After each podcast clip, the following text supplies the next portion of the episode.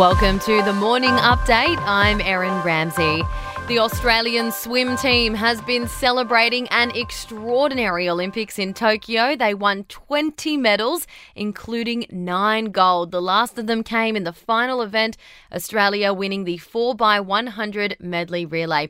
Chelsea Hodges swam the breaststroke leg to win her first Olympic medal. I knew I had to pretty much do the swim of my life in that race, and I think I pulled that off in and out of the water, everyone has done so well. Everyone's been so supportive, and it's been such an honour just to be a part of that team. Also, celebrations for Matt Wearn after winning the laser class in sailing, and for Logan Martin for picking up the first men's gold medal in BMX freestyle. Australia is currently fourth on the Olympic medal tally with 14 gold, 3 silver, and 14 bronze.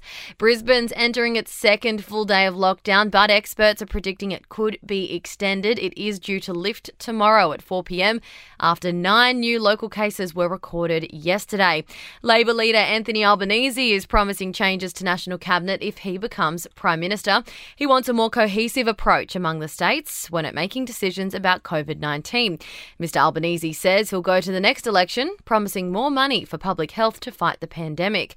And researchers are currently investigating why some people are more susceptible to rare blood clots after having the AstraZeneca vaccine. The Heart Research Institute is using an artificial vein to screen patients' blood after their first injection. To sport, Esteban Ocon has won his first Formula One Grand Prix in the Hungarian race. Lewis Hamilton has been bumped up to second place after Sebastian Vettel was disqualified for not having enough fuel in his car.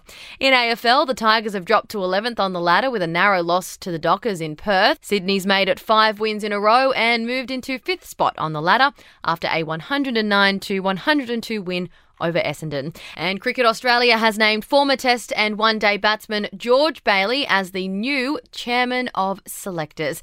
To entertainment news, Gerard Butler is suing the producers of his 2013 film Olympus Has Fallen.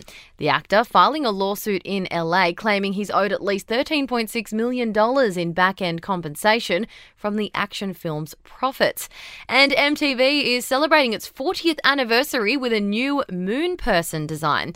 The logo of an astronaut holding the MTV flag is the trophy statue for winners at the MTV VMAs. The new design featuring the moon person covered in botanicals. That's your latest from the Nova podcast team. We'll see you this afternoon for another episode of The Update.